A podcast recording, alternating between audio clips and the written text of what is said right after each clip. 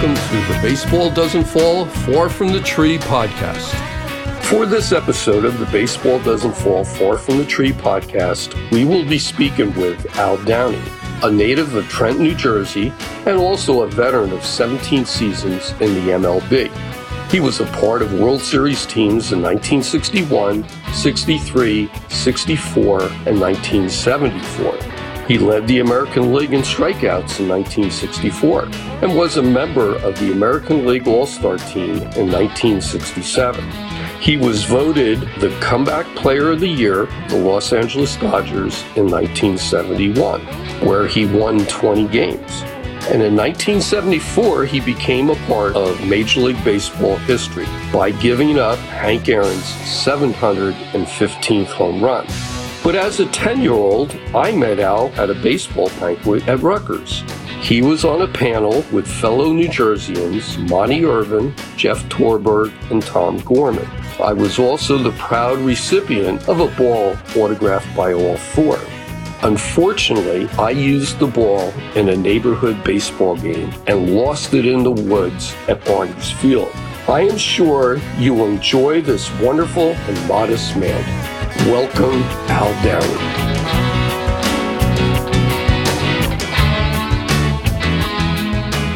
Welcome to our show, Al. Well, thank you, Bob. Nice talking with you. Yeah. So, um, I guess uh, I'm going to throw a question, you know, question out there, and then you you take it up, sort of like fishing. I'll throw the line out, and you grab it, and you take it wherever you want to go with it. The, the bait better be good. oh, it will be. It will be. But uh, the first thing I wanted to start off, since you're a Jersey guy and I'm from Jersey, that um, what was it like growing up in Trenton when you did? You grew up in the what 40s and 50s? I grew up in the 40s and 50s. It was great. And, I mean, I don't know much about the early 40s. I mean, that, that's a kid, you know, in your grade Yeah, yeah. But but that's where you really a lot of your your character and your self awareness is, is developed because you're starting to interact with people outside of your your your neighborhood. Right. And so the, I, I, that was very good. And what really helped was we had we had the boys club, and the boys club you interacted with kids from all parts of North Trenton. Oh, Because okay. There's only one boys club in North Trenton and one in South Trenton. Okay. And so, so you you got to meet a lot of kids, not only from different ethnic backgrounds, different religious backgrounds, and and, and people actually who became your long lifelong friends because you saw these, some of these same kids in, in junior high school, Right. high school. Right. Now, uh, I read that you went to uh, Trenton Central High School, and uh, the funny thing about that is, is I at one time I worked for Junior Achievement, and I used to go into Trenton Central. I used to give uh, high. We had a thing called High School Heroes, and they would help us. Uh, uh, roll out our classes to the elementary uh, students, but so you went to Trenton Central, huh? Yes, uh, that was long. That was back in I went there in '56, graduated '59.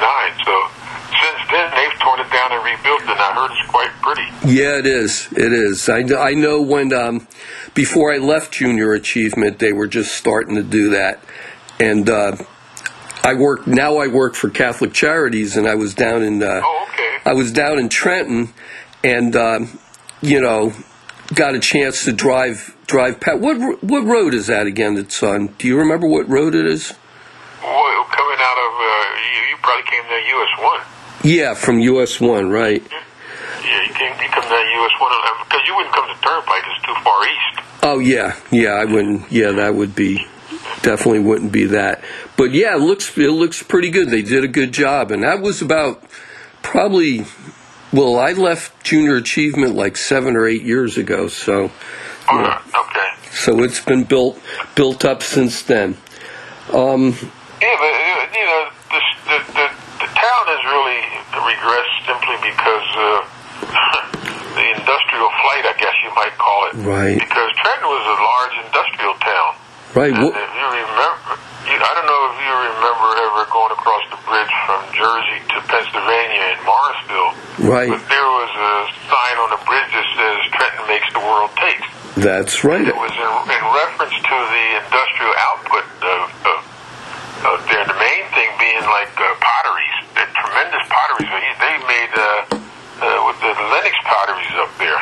Oh, okay. And, and you had Thiokol, the turbine, De Laval. There were turbine companies made made turbines for ships and and, and American standard for household things. They had all kinds of in the eastern part of Trenton. You had a lot of space, and they had all these big factories, and, and that was really something that they that they when I think it was I was in ninth grade. They decided Trenton had so many students at that time, about five thousand students, because the the uh, township schools had Ewing had been open for a couple years. Lawrence hadn't opened yet, so, Right. so you had kids coming from Lawrence Township and five junior high schools in Trenton. And Trenton High was getting overcrowded, and they were trying to figure out how to. Uh, ease some of that burden, so they decided to build a vocational school since they had all these factories. Right. And it was it was, it was really was a stroke of genius because kids now can decide I want to go into automotive or electronic work or carpentry or whatever, as opposed to having to sit around and listen to somebody recite Shakespeare. Yeah, right. not that that's not exciting, but for a lot of people it's not, you know. And then these kids uh, all of a sudden had a reason to go to school and be excited. No, I, I think uh, vocational schools are great. I mean, where I live, you know, we have we have the public, you know, high school, but you know, Phillipsburg, and then we had um, Warren Tech, which my oldest son went to, and he took electronics. They had a, you know, they had all this, like you said, there was, uh, uh, you know, uh, women or or guys could you know learn how to do uh, you know cut hair and everything, and there was also uh, they they taught culinary skills and mechan- auto mechanics and you know just a lot of things, and and the junior college was right next to it, so. Uh, so it, it, it was good. It kind of, um, you know, they encouraged a lot of the kids that were like in the shops, like electronic or auto, to also get an associate's degree, which was in the, you know, they could do that while they were going to high school. I guess their senior year, they could pick up, you know, pick up some college credits and everything. But yeah, I Well, think it gave them uh, yeah, it gave them something uh, because otherwise, when you came out of high school, you it was either the army or you know whatever. right, You know, but here you were get, basically getting some kind of uh, an an introduction to whatever uh, field you were interested in. And there are a lot of kids that were inter- interested in the arts and the mechanical fields, like mechanical drawing, because that was one of the things. You know, you draw blueprints and things like that. And you know, you don't get those unless you have some real in, ins with the, you know the industry. right, But now you're getting that background in these vocational schools, and I think it helped everyone. It helped the industry because you, kids came to you now. They weren't green. They had some some some kind of uh, background, and, and uh, you know who knows how. Nobody ever gave any numbers that said what the impact was on the industries around New Jersey. And you know New Jersey from like Trenton all the way up to say Linden was a lot of factories, a lot of factories. oh yeah, no, that's for sure, definitely. Um, let's see. I see that you were um, you had seven brothers or sisters, so you were from a big family. Five, five, five, five sisters and two brothers. Oh, okay, okay. Well, that's I meant eight children. They were all together. That uh, Yeah, but I but I had a lot of other like our neighborhood. Everybody had big families. So Okay. We we all had we call play brothers, play sisters. The people you played with, right? right, And they they're they're still friends these days. I mean, Yeah. that, that that's one of the beauties of growing up in a, in this in the city. Yeah. Is the friendships lasted? They lasted forever. They they last forever. Now, what what street in Trenton did you grow up on, or what streets? Reservoir Street. Reservoir. Okay, I think I know that. Okay, and uh, do you remember what elementary? I'm just saying this because when I was down there, that was part of my territory. Uh, the elementary school you would have went to. Well, I started at, at the Monument with the, the at the intersection of Pennington Avenue and Calhoun Street. Okay, all right. And about mid, midway through the fourth grade, I was transferred over to Cadwallader School, which is on the west side of town, over by uh, Cadwallader Park and uh, the river. And that was really a, a cultural uh, adventure because that was a totally different neighborhood. Most of the kids I grew up with in, in, on Reservoir Street, their parents were everyday workers, you Right. know, mom and dad. And and some instances, some instances, the mom may stay home and raise the kids, but the dad was up five in the morning going to work. But when I went to uh, the Cadwallader, there, a lot of the parents were professionals, Right. and so the, the dads at least. So you, it would give you a different uh, uh, outlook on life, and uh, you know, all of a sudden you were discussing uh, the Today Show news. What news was on the Today Show? Well, we didn't even have a television, so I don't know what Today was. Yeah. What Today Show was all about. But I tell you the one, one, one thing that that, that left uh, gave a lasting impact on my life is we got the someone brought a little TV in. We got to watch the coronation of Queen Elizabeth too. Oh, wow. How's that? How's That's- that? Man, so you saw when she became queen and then uh, yes. she just passed She away. left. Yeah. Yeah, exactly. Yeah. Yeah. Wow. Now, um, what made you decide to be a baseball player? I mean, did any of your brothers or just playing in the neighborhood or how did you come about? Every every well, we didn't play baseball initially. We played softball.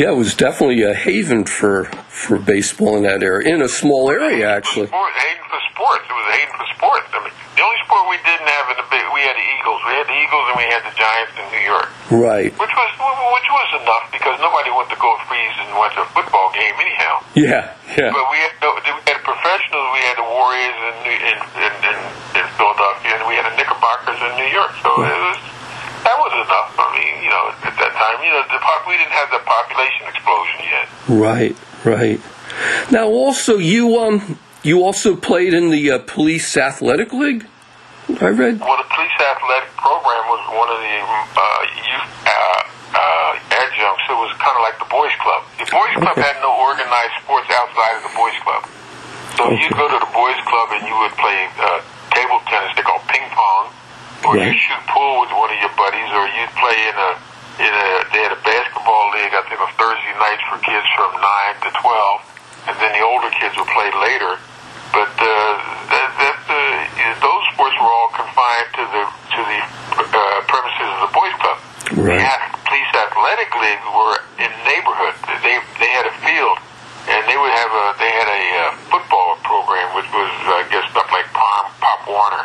Okay. But I was not a big football fan to begin with. I was a basketball guy, so I would go to the boys' club and play basketball. Even in the summer, you play outdoors. Right. But uh, but uh, baseball was my sport, and they had a baseball program over there. And the in, in the little leagues when they started, and I think to this day, because little leagues were communities, only the kids in those communities could play in that little league. And so when you went to register, you registered as being in that community, okay? And they would ask you your, where you were living, that and so forth. Yeah. And then they would put you in this pot, and the, and the, and the managers would draft the managers, of course, were the merchants, they were different, whether it was a dry cleaner, or a grocery store, or a gas station, or whatever. And they would they would draft the players based on what they think they needed to make a good ball club. The beauty of the police athletic league, I think we had eight teams. They were all independently managed and independently run, but they were financed by the police athletic organization. And uh, they and there was no draft. You decided where you who you wanted to play for. Based, they would put ads in the paper. Uh, the, the team I tried it right for was the Phillies, and they, they ironically they practiced at Trenton Central High School's baseball. It wasn't their athletic field. Trenton Central High School was so big they had like four fields.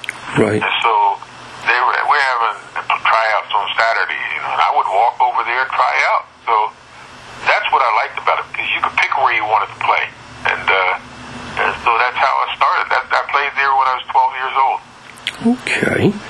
Now, I also read, and I found it really interesting, you used to throw a ball against the wall to build up your arm strength. And the reason I found it in, uh, interesting is I used to throw, um, do the same thing, but I did it because there wasn't anybody like my age in the neighborhood. I lived out in Bridgewater, and it was still kind of uh, agricultural. So uh, to play catch, like you know, my dad was working two or three jobs, and and there wasn't a lot of kids my age either. They were too old; they didn't want to play with a little kid, or they were too little, you know. But uh, yeah, that that built up your arm strength, huh? No, I, didn't throw for the arm strength. I threw Oh. the ball against the wall to, to create a fantasy game. And, and, and then I would say, okay, here Duke Snider's coming up, you know, or Jackie Robinson's coming up, and Warren Spahn is on the mound because they always had to have a left-handed pitcher because I was Right. right-handed. Right. And then then you throw it on the wall, and the ball would come back to you most of the time. Every so often, you you have an it, it wouldn't be an errant throw. It's just you throw it a little too far left, too far right. Right. But the ball was always in a, in a certain section, and that that really is what uh, perfected my command of the strike zone because I was always throwing in these spots where I didn't want the ball to go anywhere. I wanted it to come back to me. Okay. And uh, and then you say, oh, you know, Pee Wee Reese is a ground ball to Pee Wee Reese. throws over to Gil Hodges. so that, that that that's what that was for. You create your own games. I, I'm sure some of the neighbors who lived in that neighborhood and it was next to this factory probably thought I was nuts. What are you talking? Yeah. Well, I, you know, actually, when I used to throw it, I used to, you know, I used to pretend it was games and stuff. And I think I told you I was a Pittsburgh Pirate fan, and uh, they they never lost a game for some reason when I played.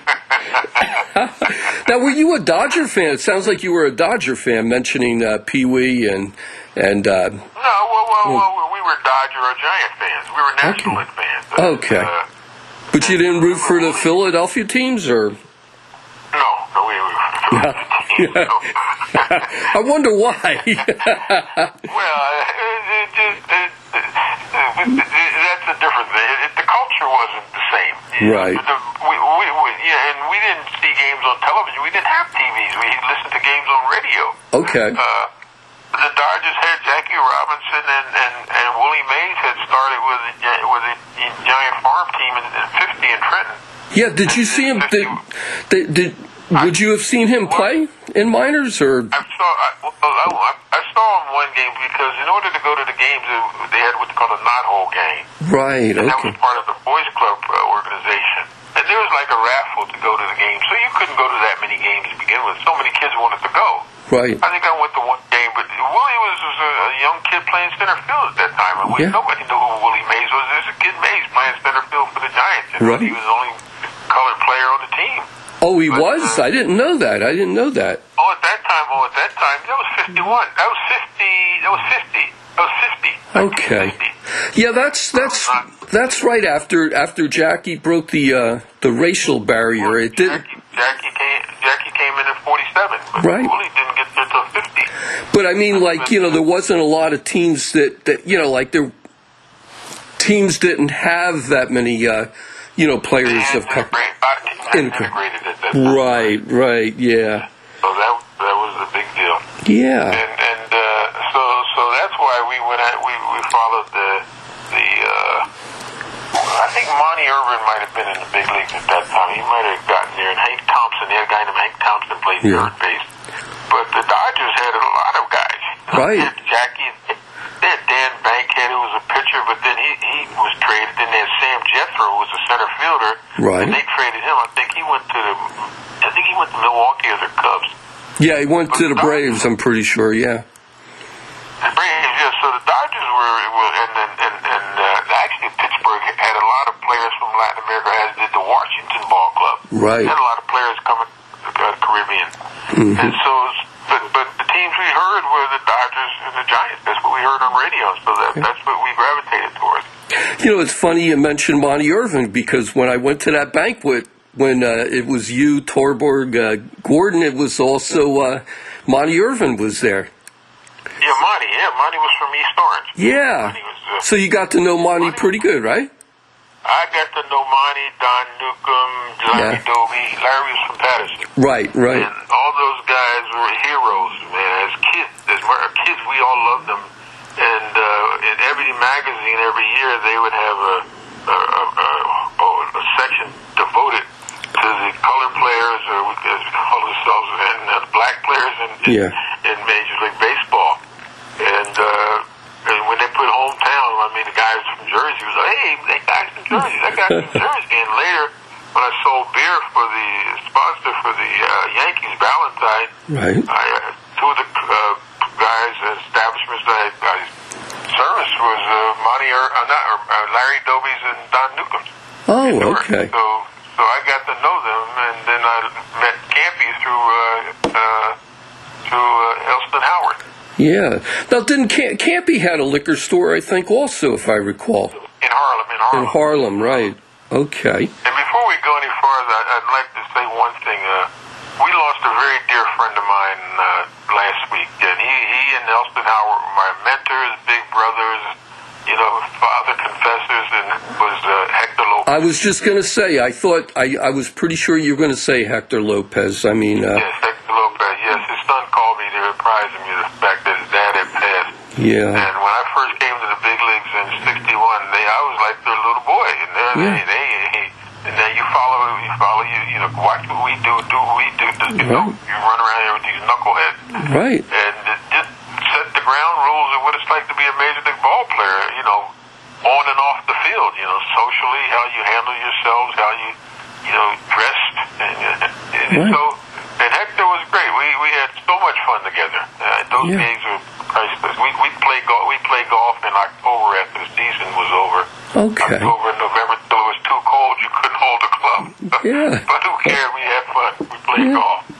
And Ellie Howard was wonderful. I mean, you know, when I They, first. they both were. Yes, they were. They were. You're absolutely correct.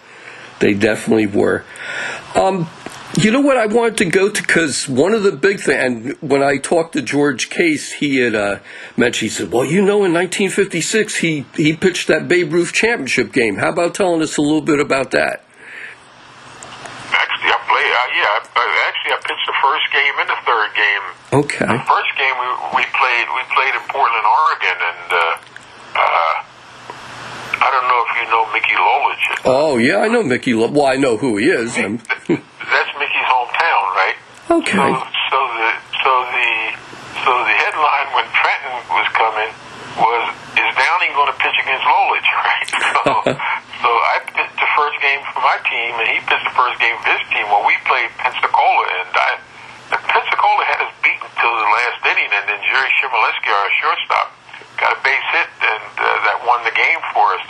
So when we played the second game, we were playing against Portland. Well, neither Mickey nor I could pitch against one another. So we, I think we both were first basemen also.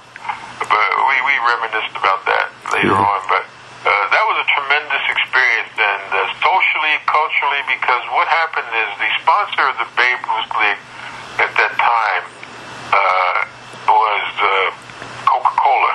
Okay. And Coca-Cola, Coca-Cola had a new product out, which was a 16-ounce bottle, a 16-ounce bottle Wow. Coca-Cola to knock you out. Right? Oh yeah.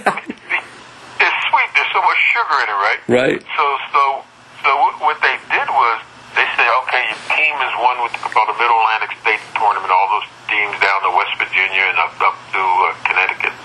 And we had won that tournament. Actually, won it. Won it the first year. The second, we we lost in '55. We lost in the finals in the uh, Middle Atlantic State Championship, but '56 we won.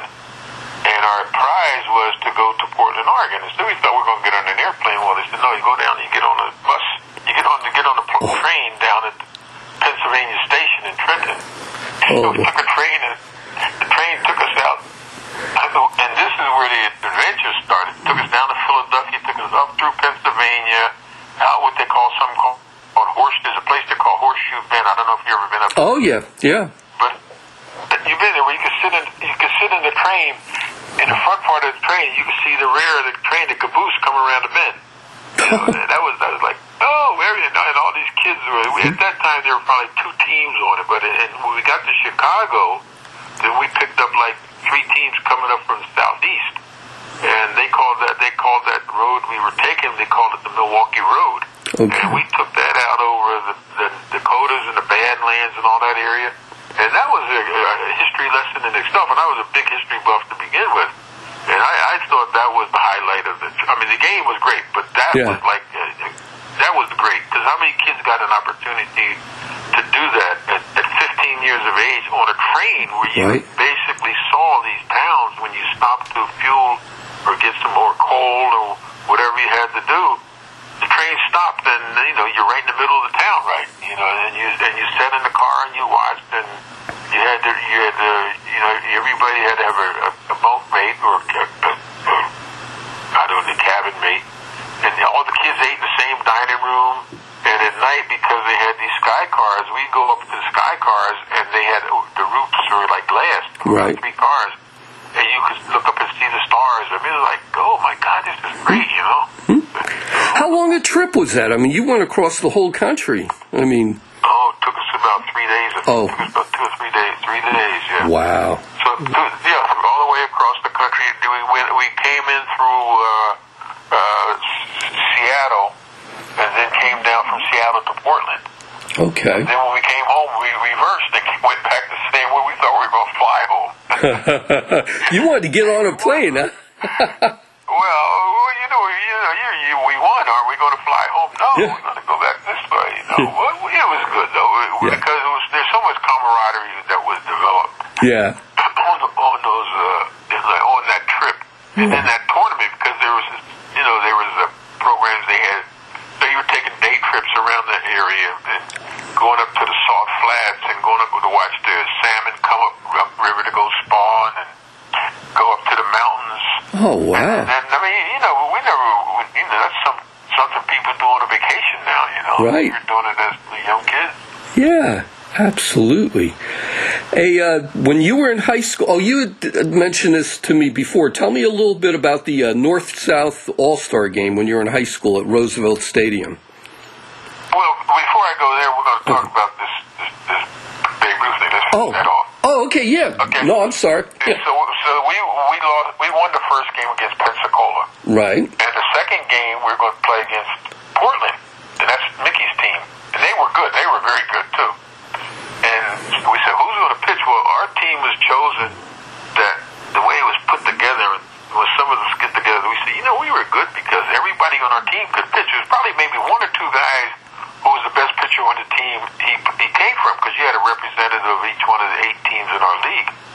And so everybody was a good pitcher, everybody was a good fielder, and, and, and what we practiced were the, the, the fundamentals bunting, throwing, fielding, catching, and hitting the ball, throwing to, to the right bases. And so we couldn't figure out who was going to pitch it. We had about three or four guys, and then we decided on this kid Ritter, Dick Ritter. Okay. And I had played basketball with Dick in the 11 and 13 year old league. His dad was our coach, right? We played on like Saturday mornings. And I, knew, I had known him since we were like 10, 11 years old, so it was great. So Dick's going to pitch, okay. And Dick pitched, and what people would say, well, well too, uh, too bad we don't get to see Downing. Well, well Dick pitched a shutout against the, this was supposed to have been the best team in the uh, this, and we were supposed to be second best team. He beat the best team. He shut them out six nothing. and I still say that was the best pitch game of the whole of the whole whole uh, uh, series.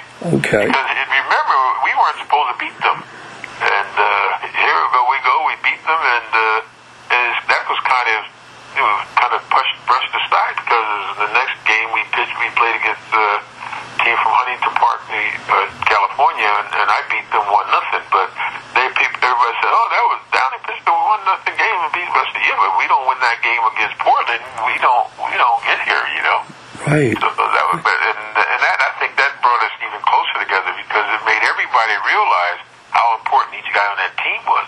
Right. And so, Oh, that's so true. unfortunately, there's only six, six, I think six of us left now.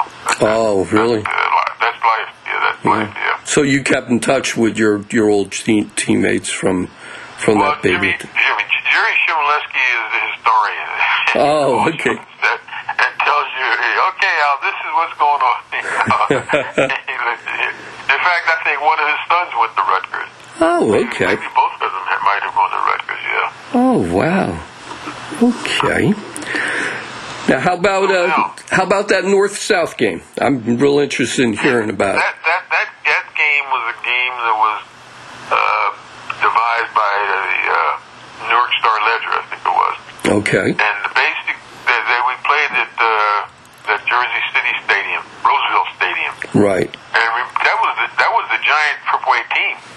And, and and when the Giants decided to go to San Francisco, they they abandoned that. And, and one of the AAA teams in Minneapolis, I forget, what, the second one I think was El Paso, or I think it was El Paso was their second AAA team. Well, anyhow, so that stadium was vacant, and there were rumors that uh, the Dodgers were going to take it, but then the Dodgers went. Remember, they went to California also. Right. So the stadium stayed vacant. They didn't know how to use it, so the newspaper came up with this idea that there's so many good talent, that there's so many talented players coming out through, through the Jersey baseball ranks now because the little leagues have really, really blossomed. Right. And uh, so why don't we have a, a, a, an all-star game between the players from the north and the players from the south? And so we had that game, and uh, I think the the, the the teams north of uh, New Brunswick, it might have been a, yeah, New, New Brunswick, Okay. were the north and we were the south. Everything south of that, we were south.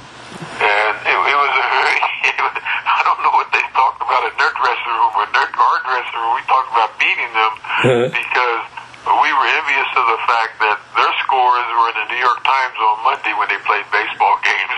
Oh, you know right. how hard it is to get the sports pages of the New York Times. Yeah. Oh, yeah. and our, our games weren't. And so, so we got to show them, you know. Yeah. But no, that was that was a heck of a game. You met some nice guys there, but everybody at that time was like 17 on their way to college, man. And you know, you met guys you probably never saw again in your life, but you were you were aware of who they were. Right. Now, is this where Bill Yancey saw you, the scout? Did No, he? that's the second time he that's the second time he saw me. He had seen me the year before when we played a, a game against the Montclair High School team, which was Oh. the best team, uh, best high school team, uh, according to sports, uh, sports, uh, sporting. I don't know, sporting news. Or, Right. It had to be sporting news because that was big. The Bible. Yeah, the Bible of baseball, they used to call it, right? They were they were considered to be the best high school team in the country at that time. They had two brothers, the Haynes twins. Okay. and uh, uh, they were. I think they had one. They were at one loss, so they were undefeated. And I came in relief. In fact, the fellow I relieved, Colopar, he went to he went to school with George Case. They were in the same class. Oh, okay. Charlie Colopar. When you talk to George, it, it, remember, bring up Charlie Charlie Colopar. Okay, And Jeff do. Torborg was a third of that, the three amigos. He was with that team too.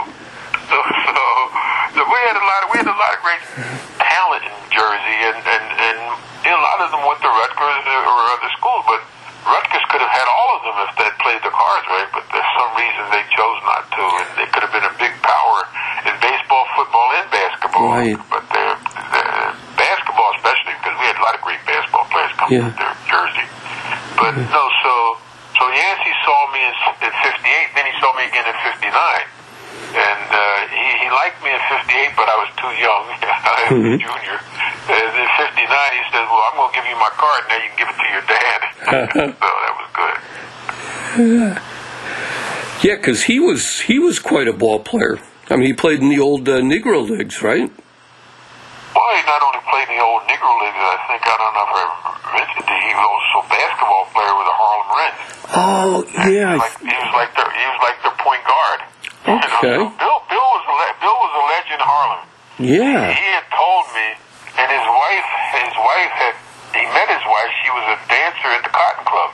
Oh, So- really? So when I, I I was at their house one time, they lived in Morristown, and he said, "You know, Al." He, this was after I signed. He says, "When you get to New York, and he didn't. There was no. And this was like I signed in November, so this might have been in January before I'd even gone to spring training for the minor league team." Right. He says, whenever you get up to New York and Harlem, he says, and he says, everybody knows me up there. I said, oh, yeah. He said, he says I'm, we, we, I'm on. His wife's name was Louise. Louise and I are going to come up and we're going to take you around Harlem and take you out to dinner. Okay. And I'm thinking, oh yeah. Well, well I, I, I got there in July, and they was true to their word. They came up to Harlem and uh, and uh, took me out to dinner. Wow. That that must have been a treat. That must have been, you know, because how old you you were? What, like eighteen years old? I mean, to. So I had, I had just turned 20. Oh, okay. So you were twenty. I, I just, yeah, I, I, I was called up to the big leagues uh, two weeks after my 20th birthday. I see. And uh, place they took us was called the Red Rooster, one of the big places up there. Okay. And uh, it was a Monday night, and they had a, uh, a what you call him guy, because Mondays were always on off days for, for the uh, major league. Mo- Most teams, that's like a travel day. Right. And so, so they came up, and we go to the Red Rooster, and uh, I don't know how, why, or how, how, why they were so packed on Monday night. Maybe. So, oh, I know why. We had played an exhibition game against the Giants at, at, that, at that time, Okay. and I pitched that game. I pitched like six innings of that game, and I pitched against Willie. And after Willie was there, Cepeda was there, Bill White was there, Wow. McCovey was there. Oh, they were they were loaded. They got they were loaded. Remember, they won the next year. Oh yeah, 1962, right? 1962. Yeah, yeah. So anyhow, so I pitched I pitched that exhibition game against a guy named Bobby Bolin, and so Oh yeah, Bobby so uh, yeah, so so afterwards, so so Bill says, okay, we're going to go over to the Red Rooster and eat dinner. And those games games only took about two hours in those days. You know, games weren't long because you yeah, that game wasn't. I think it was televised locally, but nowhere else, and and. Uh, and uh, and the Yankee Stadium had its own studio, so that you didn't have to worry about traffic, heavy traffic, trucks, and things like that. Right. And so we go to the Red Rooster, and you park the car, and we go up to the door, and they got this guy in the top, in the in the in the in the, in a top hat and, and, and, tails, right? Right. So Wow. He's made her, he's, he's, he's, the, he's the guy that maître d' like. And so Yancey says, he says, hey, you got a, you got a, you got a table for three, you know? And the guy looks at him, and he says to the guy, he says, do you know who this guy is? And the guy looks at me like, I've never seen him in my life. I'm, I'm thinking, why would he know me? He's, he, I know I'd never seen him either. Yeah. And the guy had this huge book. I mean, it was a huge book. And he says, oh, he's the new pitcher for the Yankees. over here." Well, he has to sign my book. So he opens his book. He puts it on his table on his desk. And he opens the book, and I start I start reading the names, you know, Cab Calloway, you know. Wow. uh, which is, uh, uh, uh, uh, uh, what's his name? Uh, Redd Foxx was in there. Ella Fitzgerald. You know, you know, you you named Billy Eckstine. You name them, right?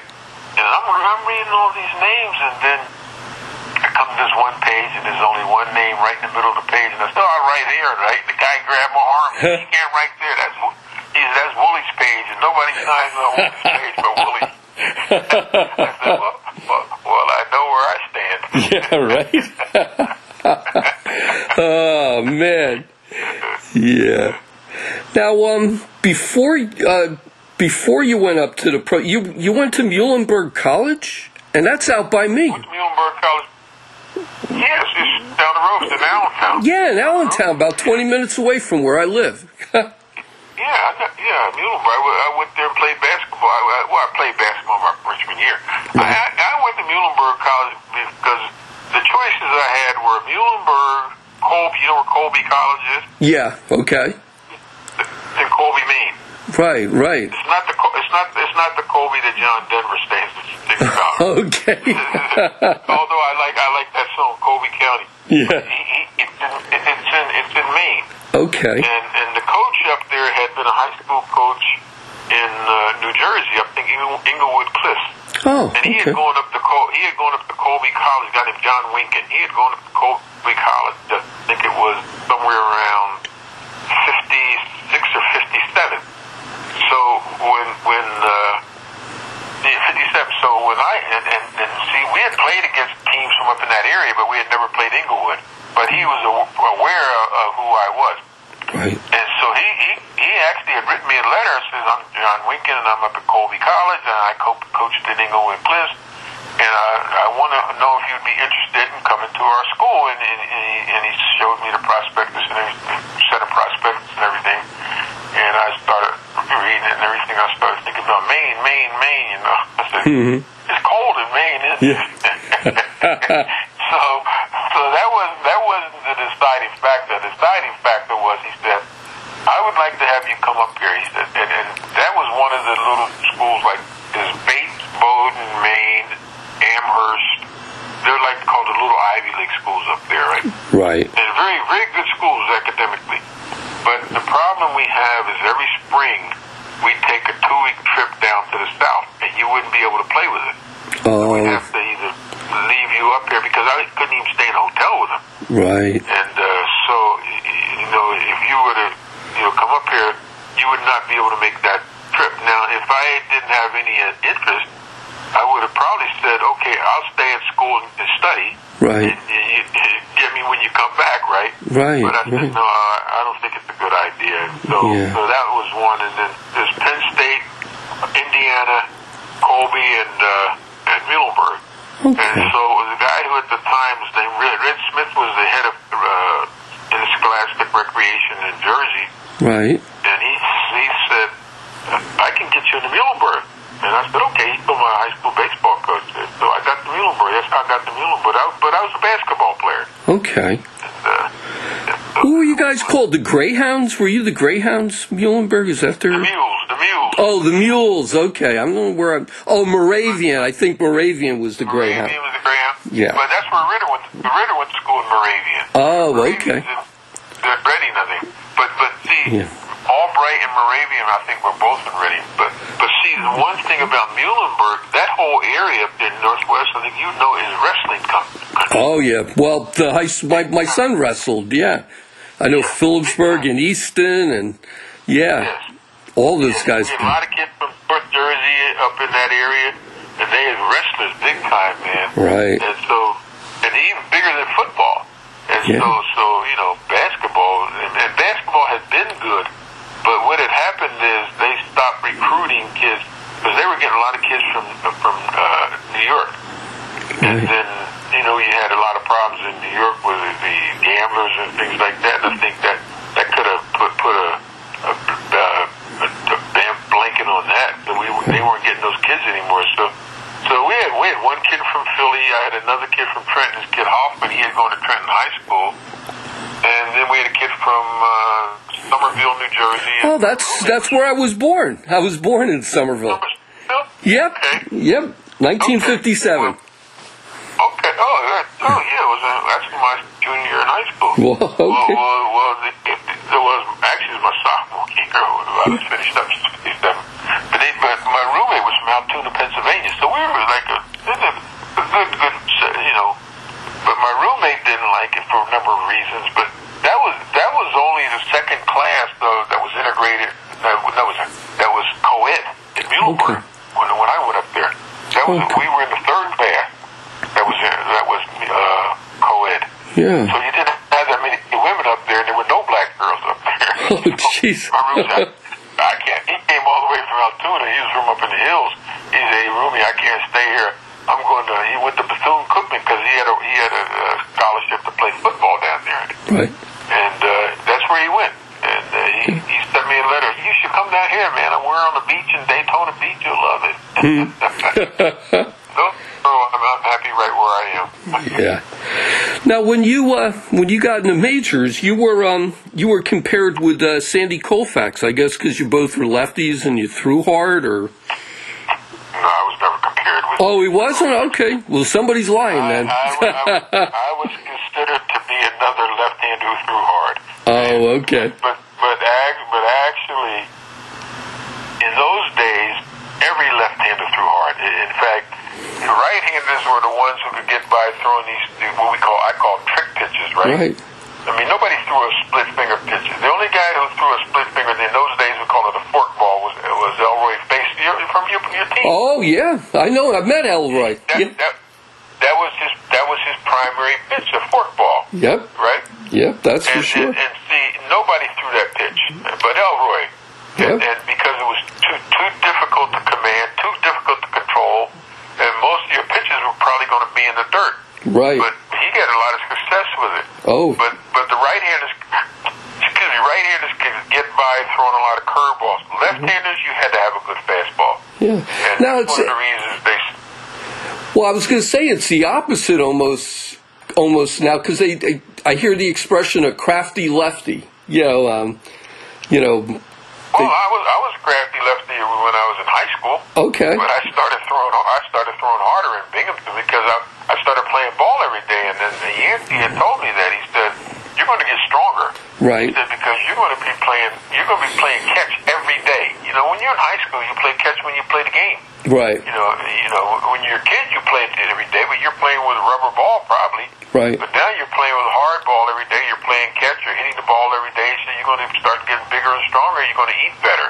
Yeah. And he was absolutely right. You know, and uh, that was that's where having a good mentor, good, uh, when you were signed, he prepared you for what you're going to face.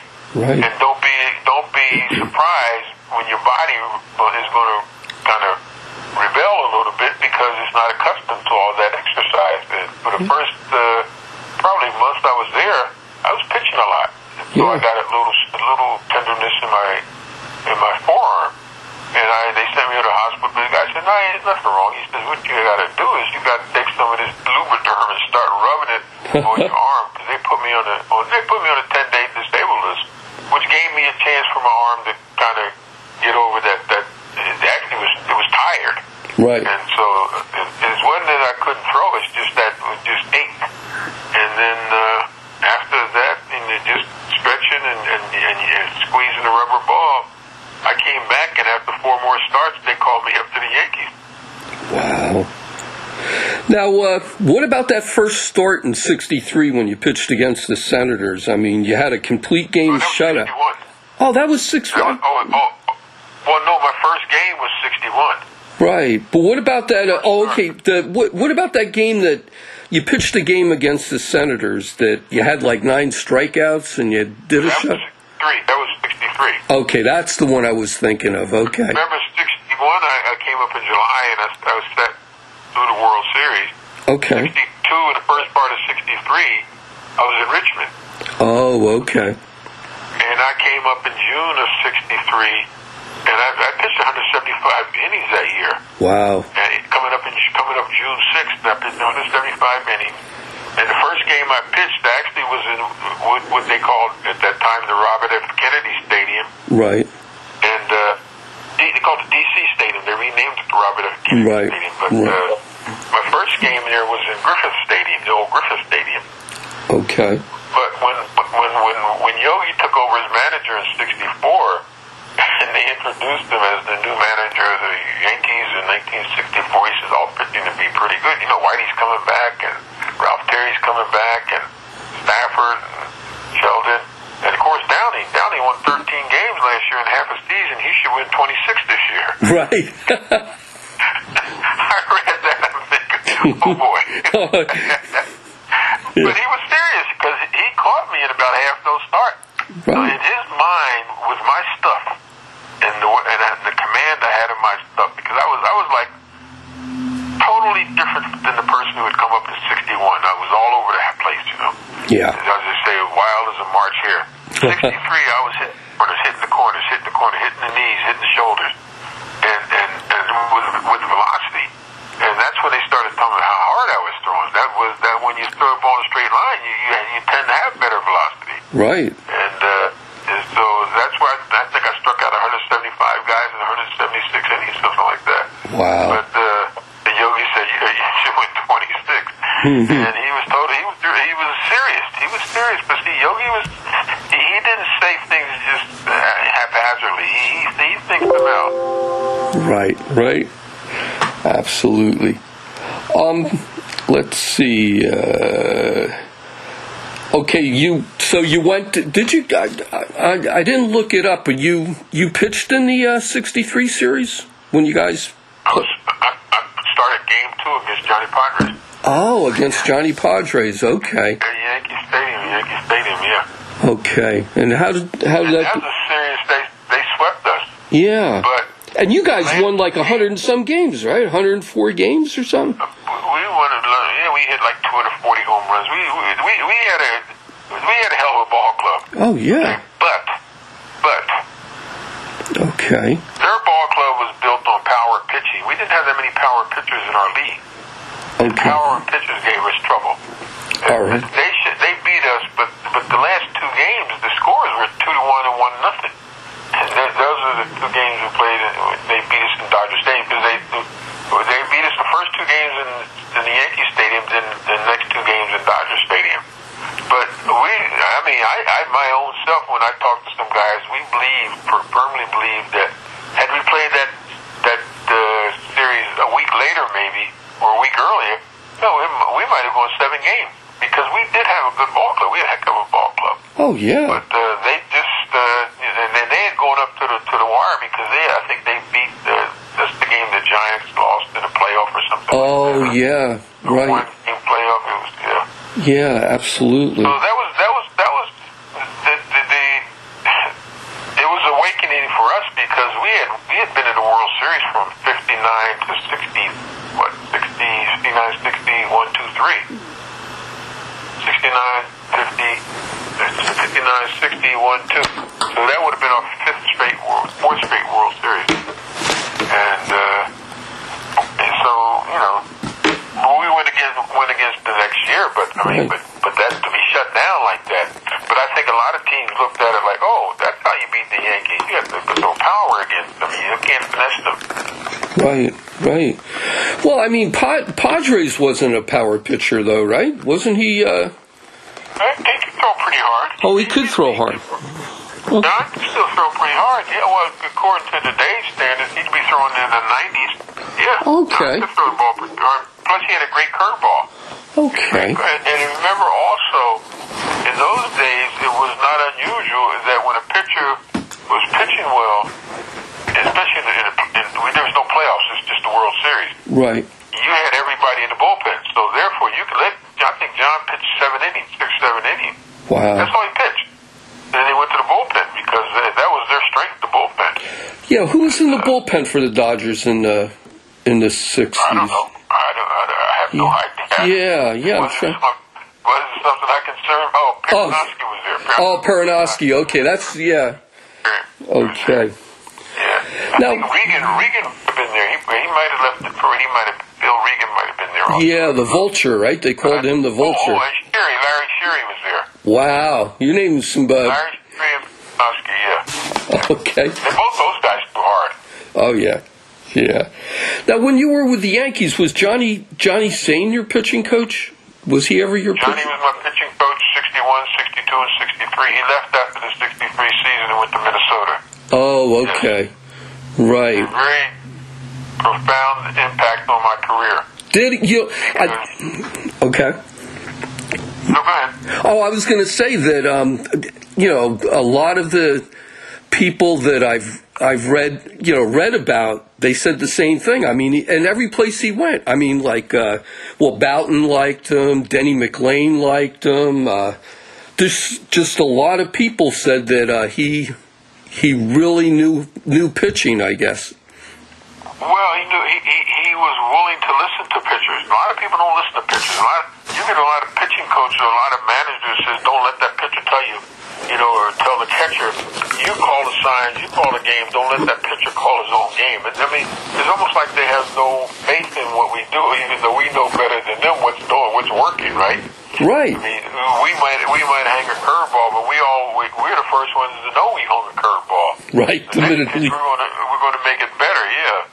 So, but uh, the one thing about Johnny was he was the ultimate uh, optimist. And he always believed. He said, "Look, says there's no such thing as a bad pitch. It's just a bad execution of the pitch Right. that causes you to have problems." And he was absolutely right. I mean, you saw the other day when uh, Alvarez hit that home run. Yeah. He Yeah. didn't mean to throw that pitch where he didn't mean to throw that pitch where he was through it. He, he probably meant to throw it about six inches higher. Right. But you know, uh, those three inches added up to about 450 feet.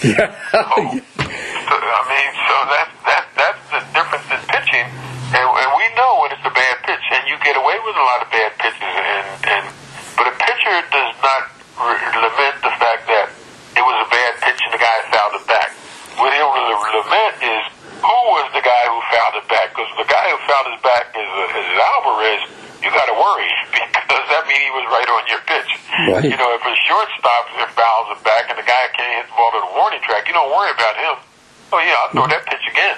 He can't. He can't. He can't get- around it. That would be your your reaction. But Yeah. you, know, those those are the things that causes problems for a lot of managers because if a manager hadn't been a pitcher, he can't relate to that. Right. He just says, "Why are you throwing those pitches in that place?" But I I I, I still remain adamant about the fact that the most difficult pitch in baseball to hit, even for a good hitter, is the letter high fastball because nobody sets up to hit a letter high fastball. You watch hmm. a hitter when he's taking his practice swings; they're always from down and up, down and up. Well, that hmm. means you have to intersect the ball somewhere. And if a guy throws you a letter high fastball, by the time you intersect the ball, the ball is even with you. You're not going to hmm. put that ball in play. And as we say, well, you're not going to barrel up that ball. You know, you might hit it off the end of the bat or something. That that's one of the problems when I'd watch Judge when they started pitching to him with two strikes. Everything was above the letters because they knew he was looking for stuff down. Right, right. Absolutely. Now, what about the? Uh, you had a pretty good year in 1964. I mean, you led the league in strikeouts, right? In '64. I had, I had a good year. I should have I should have had a better year. I should have had a better year. Oh yeah. Why do you think you should have had a better year? I think I became consumed with uh, strikeouts. Oh, rather okay. than rather than setting batters up, knowing who you can strike out is, is more important than striking people out. And Right. once in a while you'll strike out certain guys, but then when they make the adjustment, you better be ahead of them, making Right. your adjustment. Right. And I hadn't learned how to make that adjustment yet, so I was I was thinking I got a guy two strikes. I'm going to bust him with a, with a fastball. Well, you can bust him with a fastball, but where are you going to throw it? You know, Right. which side, which, what part of the strike zone are you going to throw this pitch? You don't just throw it down the middle. So you're going to give up a lot of two strike hits or a lot of uh, uh, two strike home runs. But but you're going to you're going to make a lot of extra pitches, and I was making a lot of extra pitches early in the count, and I was making a lot of extra pitches early in the game. And what would happen is in those days, you didn't, as long as you had the lead, you didn't come out of the game. Right. I mean, I lost. I think I lost three three games that year where guys hit the ball off the foul pole and won the game. I mean, how how how often do you see that happen? Right. Yeah. guy hits the ball. Yeah, guys the ball foul. Yeah, that, that's it. Game's over. I think Felix Mantilla, Floyd Robinson, and and what's his and uh, Helmer Killebrew. All three of them all hit the foul pole. Bing, bing, bing. Wow. I said, oh my gosh. Yeah. Yeah, I'm a snake bit. But no, that was that was that was a good learning lesson. That was a good lesson. And that was the type of lesson you take home with you and you think about it all winter. You you you you go, oh man. If you go out, and I, w- I wasn't playing a lot of golf in those days, but I would go out and hit balls, and I would always concentrate on thinking about, you know, what am I going to do next year when I get into those situations? Right. And the thing you do is you learn how to move the ball around in strike zone more frequently. And the guys you know you can get out, you get them out. You don't mess around with them. You Yeah. don't try to, you know, throw some trick pitches. Yeah.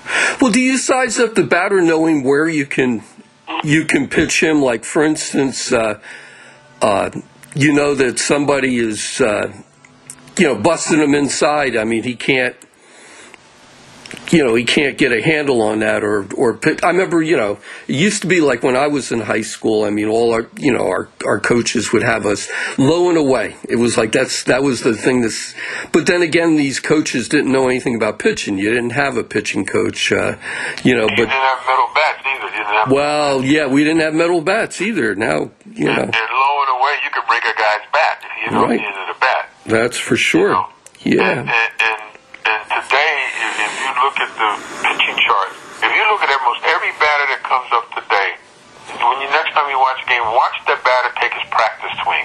okay, And watch the arc of his bat when he takes his practice swing. That that's his swing. That that that's telling you when you see where that barrel goes, that's where he's looking to hit that ball. He's he's already anticipating when I get a ball in that section, I'm going to hammer it, right?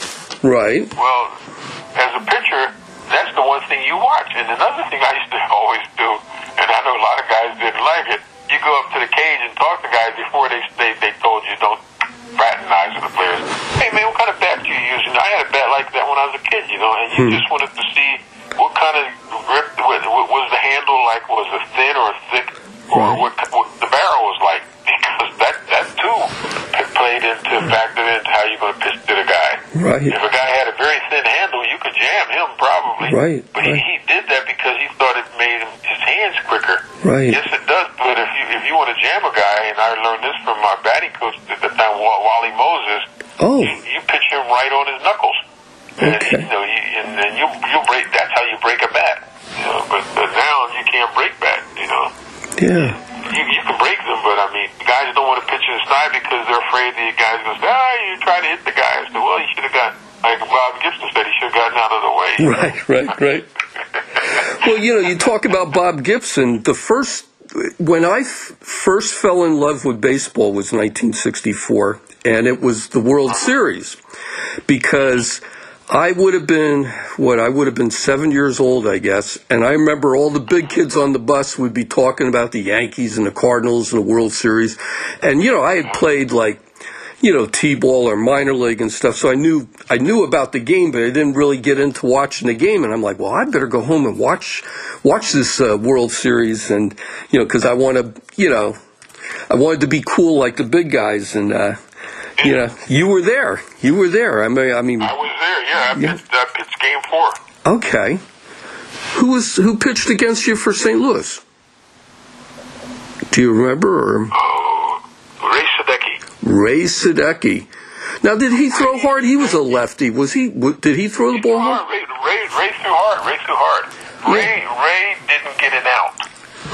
Oh, no. Okay, we knocked Ray out of the game in the first inning, and we had three runs. Oh, okay. You know how many hits we got the rest of that game? Uh, You no. know how many runs we got the rest of that game? None. Oh. Even with that, Uh, Roger, Roger Craig and Ron Taylor. I forget the third pitcher who came in. Wow. Shut us down, like just like that. wow. Yeah, that was some. That was some series and stuff. A lot of hall, lot of Hall of Famers on both teams. I mean, that was. Uh, Well, well, yeah, and, and, and the big the big inning was our I think it was our sixth inning because we had them three nothing, still three nothing game. We had the on first and the second and one out, a ground ball. I I think it was shortstop. right. The ball was bobbled. We didn't get the double play. Okay. Ken Boyer comes up, I throw him a pitch, he hit the home run. Oh, right, right. So all the scoring in that World Series in that game was in two innings. First inning and the sixth inning. That Wow. was it. Yeah. Yeah. Um. And that's another pitch I, I, I, I go over in my mind. What the one you threw to Ken Boyer? Yeah, I try. I try to get fancy. Not fancy. I try to more or less change my delivery to make him think it was a fastball, but it was a changeup. Okay. And uh, he, he he changed up on it. yeah. Yeah. Okay, I'm good. I'm going to probably. Uh, I, I'm going to have to head off for work in a little while, but I want to ask you some questions about. Uh, uh, yeah, because I'm working like one to eight. You know, uh, Yeah, you told Sta- that, you told yeah, yeah. But I wanted to ask you about some of uh, the people you played with and just get your impressions. Okay, now I know you had mentioned before uh, about Whitey Ford. What, what what can you tell me? I mean, Whitey was uh, he helped you out, right? Is with your pitching, or you? Oh, well, okay. Whitey, Whitey, Whitey was our star pitcher from '61 to '64. He was our star pitcher. Okay. '64, he also became the pitching coach for for Yogi. Okay. So I, I think that took a little of his attention away from his pitching because Whitey was still our ace pitcher. Right. And, there- and everybody admit, and knew this, just like Mickey was still our best player, right? Right. And so, but, but Whitey never tried to let you know. He, he never big leagued you. Right. You know, he he would all he would always say, "How you doing? How you feeling? How's your arm?" He never never second guess. Really, not even talking about pitching, but because Whitey was the type of guy you watched, and you watch what he did. Yeah. Everything he did was is minimal in, in expended energy. It was like you get on the mound, you throw the ball, boom, you go walk to the dugout. mm Get your glove, you go back to the mound, boom, you throw the ball. And, and it wasn't like guys stomping around the mound and, you know, eh, scraping their feet, can't get a grip or whatever. He, he was he was all business out there, and, and that's the way I pitched to people. Said, Why are you so methodical out there? I said, Hey, this is what I've learned. That this is what I see the best in the game doing. It must be working, you know. Right. Right. you know, yes, and plus he, he was he was he was the kind of guy he would talk to you about things. That hey, you've seen any good movies? You you, you got to go see this movie. You got to go see that movie. You got to go see this show. You got to watch Yeah. this show. And it's just nice, you know. Or you go to this restaurant. You ever go to this restaurant? You should go to this restaurant. yeah, and, and and and that kind of thing. And uh, yeah, it, you know, I don't know if you get that today or not. I mean, you know, it's your class, it's your, your teammate. I remember he, we, when, one time he says to me, he was 65. He says, uh, "We're we're in Detroit, and it was, it was kind of dreary, one of those dreary days. And but in Detroit, you never know; it could clear up in, in a minute." Right. And he says, he says, where do you eat, where do you eat when you're there? Because he knew that you know after you eat breakfast, you know there's you know you don't go back down to the dining room. Some guys would go out to the coffee shop and said, I don't know. His good, he said there's a good place called think it goes Carl's Steakhouse. It was I think somebody's steakhouse. And you should go over there sometime. They have, they have good good uh, T-bones. I said, "Oh, good. So I go over there one day, and, the, and it's in the middle of the day, and the, and the, and the guy said, "Oh yeah, Whitey's in the back. Why don't you join him?" He said, "He's, he's back there going through his steak. Come sit down, Al. We we'll talk, you know." But uh, but just the just the class, uh, just the teammate, not a guy trying to say you can't you can't eat with me. I'm Whitey Ford. You know, Right, none of that right. Stuff, none of that. Now he was the definition, like what I was saying about a crafty lefty, right? I mean, he. White, Whitey threw pretty good. He Yeah. pretty good. Yeah. He was sneaky. That's what I mean. Yeah, he was. He would be a, but he had good breaking pitches, good good curveball, right. and, and he threw a cutter. He threw a cutter. He learned how to throw a cutter. Okay. Guys looking for his curveball, he throw a cutter and break your bat. Bingo, you know. Yeah. And uh, one of those pitches like that. But, but but all of his mm-hmm. games, if you look at all of his games, I doubt if any of his games were ever over two hours because that's way he pitched. He, he didn't wait wait for the batter at all. Right. Right. Yeah. And a first class individual, without a doubt. Yeah. Now, how about how about Mickey Mantle? What can you say about? Mickey was first class, but Mickey, everybody understood Mickey was. Mickey was like he was. He was head of the pack, right? Right. You didn't. You knew the pressures he was under. But Yeah. he never said, "I wish these guys would leave me alone." He would get on the bus. We were going to the ballpark, or we were going to the airport, or we were going wherever. He would get on the bus, and he would. He and me, Whitey would go all the way to the back of the bus and sit on that long seat and just start talking, to telling stories. and, and it, to, to let you know, I'm one of the guys. I, I like being with the guys, and, and and the writers wouldn't come back and bother them. And that's in fact that's where they were sitting when we had the harmonica incident. Oh, with Phil Linz, right? Yeah. Well, Mickey was the one that told them Oh, yeah, that's right. when Yogi said, "Hey, hey stop, stop playing that thing." We had just been beaten by the White Sox in four, four in a row, and and, and so he, he says, "Whitey says, tell him to shut up, shut up with that thing." And, and so, so as Bill, Jimmy says, "What did he say?" And Mickey says, "He said, play it louder." you were on the bus, and that was a famous story. That's definitely a famous. Everybody was on the bus. we were going to the airport. Right. We had just been swept by the White Sox. We were going to the airport, but but nobody had their heads down. I mean, you know, we, we, the White Sox had great pitching, probably the best pitching in the league. And they they told you now because they couldn't score any runs, so they knew we couldn't give up any runs. Right. But those things happen in the game. I mean, that's that's why when you look at professional sports, everybody says a team should win. There's no such thing as somebody should win. Right. You have to go out and beat the other guy. Right. Because remember, the score is even when you start. Yeah. How about uh, Yogi? Like we've mentioned, Yogi. Uh, how you you had him as a teammate and a manager. As a man, teammate, coach, and a manager, Yogi was the pri- the the the most. Uh, how say? He was a guy who, who was direct about everything. He, he really believed that when you're pitching, your best pitch is your fastball. He always believed that. Right. I don't care what it was because at that point Ralph Terry didn't have a great fastball, but Ralph's fastball set up his breaking pitches. Ralph's breaking pitches were the best on our team. Right. Was it a fastball, slider, or a cut fastball? And he always liked to. Uh, Ralph liked to fiddle with the ball and try to figure out how can I use the seams to make the ball break this way or that way. Now everybody thinks you're putting something on the ball, but they don't realize it's the spin you put on the seams that causes the ball to break. Yeah. And uh, and Yogi Yogi would say when he first time he called me, he says, "Hey, the first time through the lineup was to go to fastball." I said, "Why, Yogi?"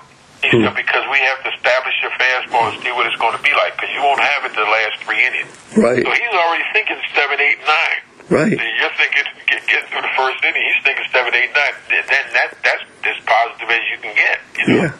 Absolutely. You're going to be out here, the, so we we we have to set that up. Yeah. Now, what about Roger Maris? I know, like what he went through in in '61. I mean, it was a lot of pressure on him, right? It was, well, it was worse in 62 and 63 because now all these writers were second guessing that. See, I told you this guy wasn't a guy that hit 60 Oh. home runs. Well, most people don't hit 60 home runs every year. Right. Roger was probably our best all-around player because he was our best outfielder. Yeah. He, Without a doubt, he he was. If he wasn't the best base runner, he was in number two. Really? I didn't realize he was a great runner.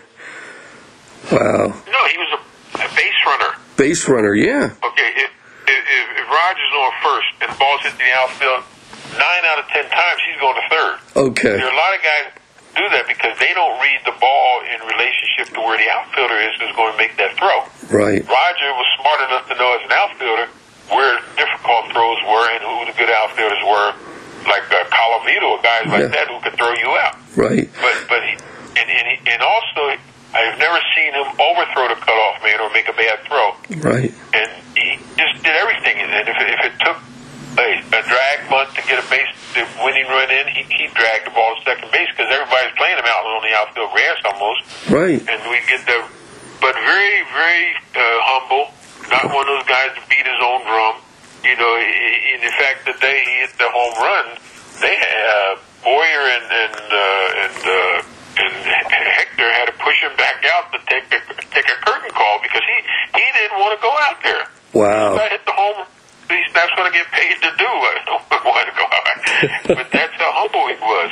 But you know, today they, you know, they don't. Today, guys are, you know, jumping up and down, throwing the helmets in the air, and uh, you know, uh, well, you know, it, it is what it is. Right, right. That's true. Um, you you had mentioned these guys, and I want to hear you expound upon it. But like Ellie Howard and, and Hector Lopez, tell tell me why they were. Only, Yeah. they were my mentors. They, Yeah. they were the guys in charge. They they were when when I came there. I went to see the traveling secretary, Bruce Henry. He says, "Now you're going to be rooming with Elston Howard and Hector Lopez." I said, "What kind of room we have?" He said, "Well, you're going to have adjoining rooms." Right. And so Okay. in, in those days, you had a lot of long road trips because remember, there still was only ten teams. You had ten teams in your league, so it wasn't. And, and I think you know, we we had, that was the second. That was the first year they went to California, '61. Yeah. Okay. So we did go to California, but you'd go to California, you, so you were having 15 day road trips, and so you know that's that's three different. That's like what five times you were you were going. You had different hotels. Right. And so our room was either uh, one room would have one bed, and the other room would have two beds. And but that one bed, the extra bed was always for me. So I Okay. would room with Elston for one one part of the trip, Hector the next part, and then go back back and forth like that, whatever hotel we were in. And we ate a lot of meals together. You know, like I said, we played golf together, and just did a lot of things socially together. That uh, you know, you got to know their families well. Yeah. You know, a lot of people I know, you, you know Marty Appel, right? Appel? Yes. Oh, I, well, I can't say yes. I know who he is. You know who he is? Well, I, I had He, interviewed. he came. He came in when I was leaving. I think. Okay. But um, he was raving about Elston, that Elston should have been a manager. You know, that uh, in fact, uh, I forget who was it that left. It was before they got Bill Virdon. But um, he was the, he was saying we were all thinking that this was the time that Ellie was going to be the manager. But uh, I mean, uh, do you think Ellie would have been a good manager? yes. Yeah, Yes. that's that's Would what a great manager. yeah that's what people a say. Great manager. Yeah. Because Elston, listen, you, you know Hector managed in the Panamanian Winter League. Did you know that? Oh no, no, I didn't know that. Yeah, Hector managed in the Pan, and he would always tell you about the young players coming up. He knew he, he told me when Carew was coming up. You got to look out for this kid Carew. He's coming Oh. up, and he's going to be in Minnesota. I said, who is Carew? well, a lot of people learned. I found out. yeah, I bet you did. but, but the thing about Ellie, Ellie had that very quiet uh, temperament about him. right. He didn't get mad at people, and he he believed in the thing that you're a manager, you you let your coaches know what their responsibilities are, and Right. then you let them go ahead and do it. Right. You don't have to be the guy who does everything, and uh, and you don't you know he might say uh, something like, uh, "Hey Al," he, he came to me one time. He he said. You can shake me off anytime you want. I said, Ellie, why would I want to shake you off? You've been here ten years. no, I'm, I'm, new, I'm new here. You know what you're doing. He said, No, no, no. You you you have to learn to call the game for yourself because I won't be here that much longer. Yeah. And that's the first inkling I got that he was thinking about the fact that he wasn't going to be playing much longer, and, and he was absolutely right. But I should have been calling my, my my game myself. Right. But my mind, in my mind, I never shook anybody off. I would just stare until they changed the sign. Right. You know, and most of the catchers we had, we knew that. Yeah. But I, I, I believe this. I had two pitches that I really relied on: my fastball and my curveball. Okay. And my curveball wasn't great, but it was good enough to get average batters out. And, and, Yeah. and believe it or not, in the major leagues, there are a lot of average batters. Right. So I said to myself, I said, I, I can get these guys out with these two pitches if I get them in my in my location, in my location. But my fastball is going to be the pitch I'm going to get them out with, whether or not I strike them out or pop them up. That's the pitch I'm going to get them out with. And Elston was smart enough to know that, and and and, and what he was, he also he was wise enough to understand that you listen to the, what the pitcher says. Sometimes a pitcher won't throw a pitch because his arm is a little tender. Yeah. And I, I watched, which his name, uh, Cole, for the last two weeks, and I always, I thought his arm was a little tender because he was, he seemed to be holding back on his, his fastball. You mean Gerrit Cole? throwing a lot of, yes. Gerrit Cole, He's throwing okay. a lot of break, a lot of breaking balls, and even even the other game, Damien pitched the other day, he's throwing a lot of breaking balls. I wonder why he's throwing so many breaking balls. That's the worst pitch you can throw if your arm's a little tender. Right. You know, throw the fastball. Yeah, throw the fastball. But but then again, I don't know. He he might have been just thinking I don't want to, you know, just keep throwing fastball, fastball, fastball.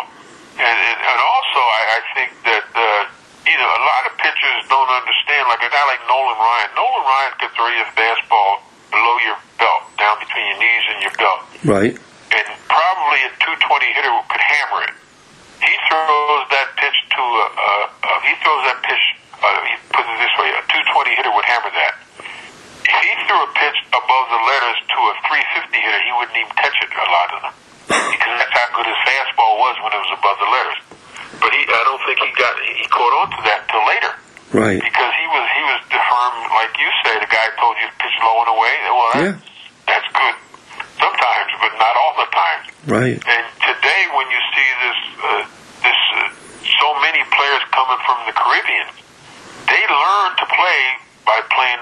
I didn't know this until I played with these guys. Cricket, Oh, right. and and everything is down on the ground, and that's how. And that's why these guys are good low ball hitters. Yeah. That's what they hit. That ball down low. The ball Yeah. down low. Yeah.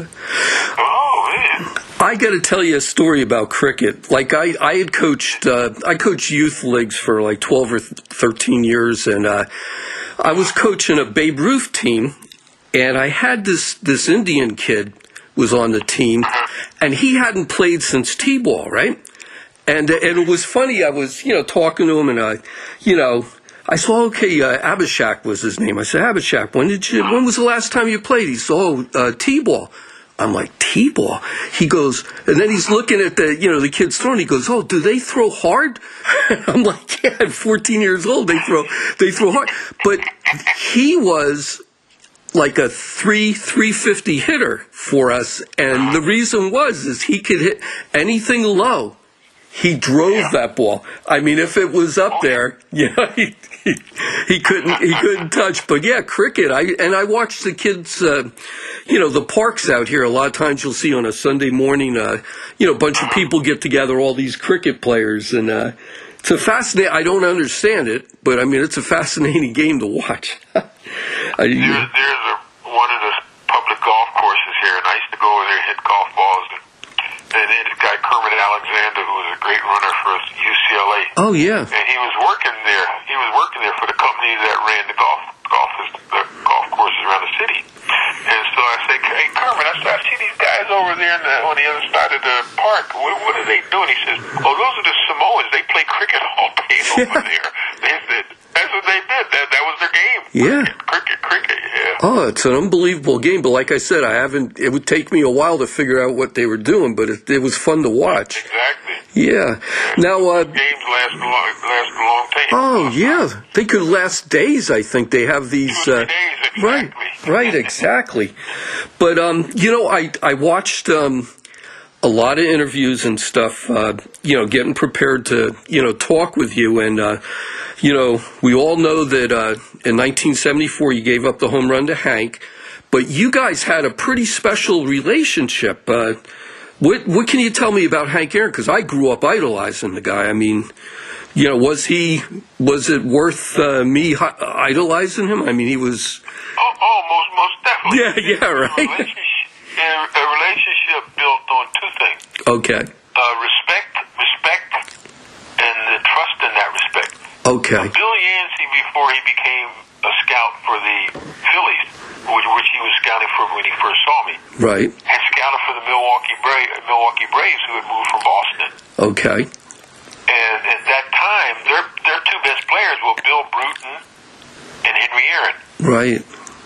And he had, and, and whenever I would be with uh, Yancey, I'd go to his house, and he had all the players, all the colored players in baseball, especially in the, in the Philly organization, on the wall in his house.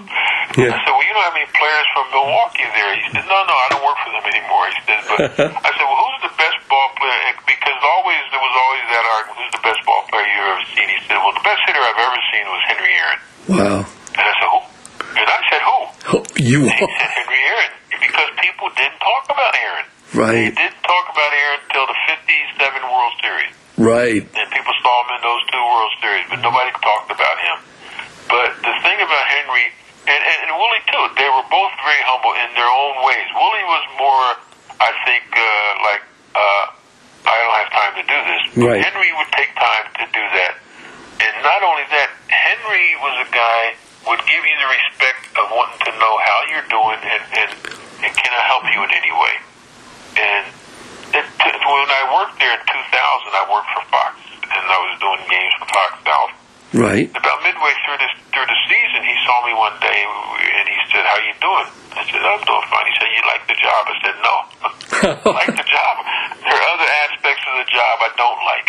Right. And uh, he said, "Oh, if you, if you want to come back next year," and I said, "No." And he said, "Okay, that's that." And he never asked me why, but I guess he figured there was something there that precluded me wanting to come back. And I, and it basically, I think it mainly, I, I felt the, the, the, I got the job at the last minute because there was an opening with the uh, Angels, and the guy who had the job prior to me was Don Sutton's son, Daron. Oh, right, And right. Daron got the job with the Angels, and I took his job with the Braves, which was the doing the Fox games every Wednesday. Okay. The people at Fox wanted somebody who had played for the Braves So therefore, now and this this telecast went through seven states in the South. Right. And they wanted somebody who had played for the Braves, and the one word that really rankled them from what I heard was Yankee. oh.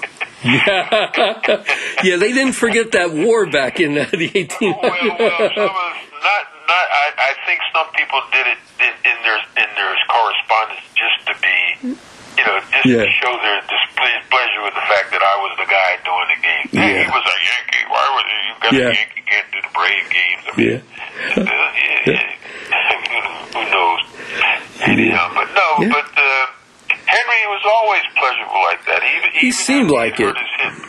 Yeah. Just a nice man. Just a very Yeah. nice man. Yes, very very humble man. Well, you know, it, it's it's nice when there's somebody you look up to from afar, you know, like I would, and to hear that th- what you thought of him, the persona that you thought of him from, you know, seeing him like on TV or whatever, that he really was like that. That's that's always a great thing. I mean, Yeah, because you never know. It's like McCovey's the same way. McCovey was just as quiet. I mean, you say, "Hey, Willie, how you doing?" He said, "Hi, how, how you doing?" We played together Yeah. in Maui yeah, back, I think it was 85 or 80, 84, 85. And uh, they had us in twosomes. And so he and I are riding in the cart together. And I said, Willie, how come you don't have a driver? He said, because I can't hit it in the fairway. Simple as that. That, that made sense. I mean, you know, so, yeah, where, where, where do you need to know it? Yeah. And we, we, we rode around and, and, you know, if you had a bad shot, you had a bad shot. But the one thing we both mm-hmm. acknowledged, we weren't golfers. We were Yeah. guys playing golf and having fun and getting to know one another. yeah. You know what I want to close up with is you did a thing called Dodger Talk. You did that Yes, for quite. did that for almost 10 years, almost 10 years. Yeah, that. tell me that sound, sounded interesting. You like doing that, or I, I loved it. I yeah, loved it. yeah, And the, the, how I got involved with it, I was doing cable television. Right, Cable television was in its infancy at that time. And so locally, they had so many different sponsors who wanted to do the package. But I don't know what the holdup was, so, so there was no continuity there. And so, and I was only doing, I think, 12 games. And one day, the fellow who was producing the, the Dodger Talk show, was which was a post-game talk show, right, uh, a fellow named Mal Alberts. And he, Okay. he did a lot of celebrity golf tournaments. So one day he calls me. He said, Al, do you, I hear you talk when you go to these golf tournaments. Mm-hmm. People interview you, interview you, talk. Yeah. "You- You're pretty good. He said, you think you could do that on the radio? I says, I don't know. I'll, I'll give it a try. But mm-hmm. I had done that all through school. Not that, not that particular thing, but I had done speaking. And so, so he says, well, come over to station, station, and we did a little uh, program, a little like a, a, a, uh, I guess they call it what uh, pilot. And he said, no, this this will be good. Yeah. And I wound up doing, I wound up doing it for like those ten years. and I, lo- I what I what I loved is that people calling in. Someone said, well, what do you like about it? I said, because people call in and they really have legitimate questions. Right. What what's going on? Right. And my job is to try to answer those questions to the best of my ability. I'm, Yeah. I'm not a know-it-all.